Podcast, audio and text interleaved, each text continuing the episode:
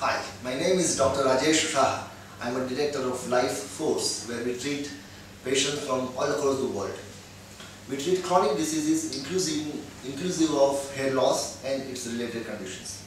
Today I'm going to tell you about three important conditions pertaining to hair loss. One, hair loss.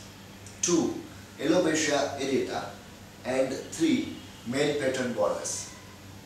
In our practice we observe that there is a lot of confusion and unclarity amongst people and patients who have some form of hair loss or the other and they unfortunately end up mixing up with these three conditions.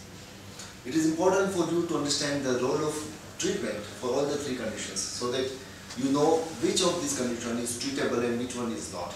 I will first talk about hair loss.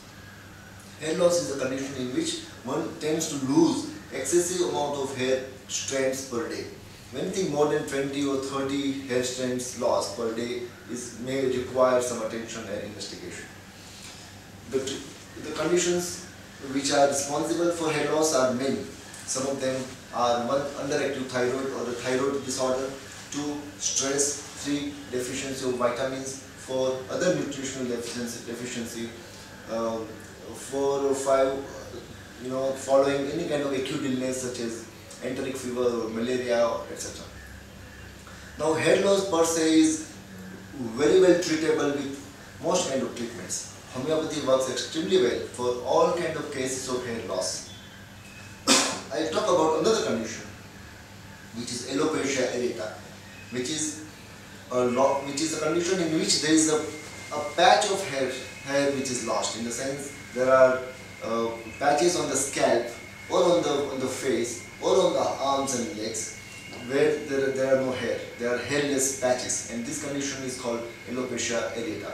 In this condition, um, you may have one or multiple of spots of hair without hair and uh, this can be caused due to some autoimmune disease in the background.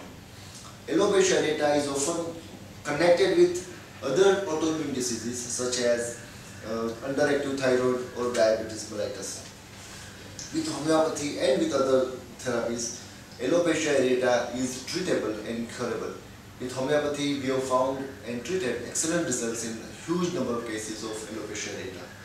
Now, now I'll talk about the third condition which is male pattern baldness. Now this is a form of baldness as it is called commonly.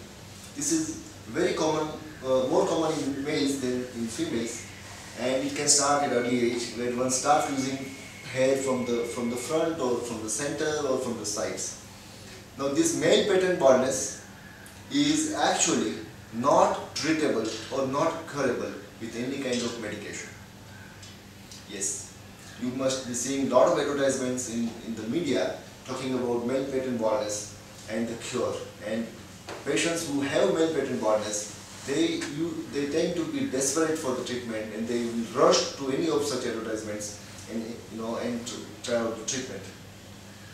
Since hair loss and alopecia areata are curable using homeopathy, many, many people they will advertise with the photos of hair loss and alopecia areata with the before and after treatment.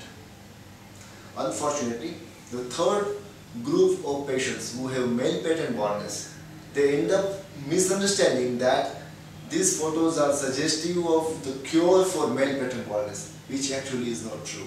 So as a result, male pattern baldness patients, they end up trying medications which actually do not work. So at Life Force, we are very clear about what is curable, what is not curable, what is treatable, what is not treatable. And we would like to give this educational message to patients who are suffering from one of the three conditions, that is hair loss, alopecia areata or male pattern baldness. If you have questions, anything pertaining to hair loss or any other chronic disease, feel free to ask a question to me uh, by visiting askdrshah.com. Thank you so much.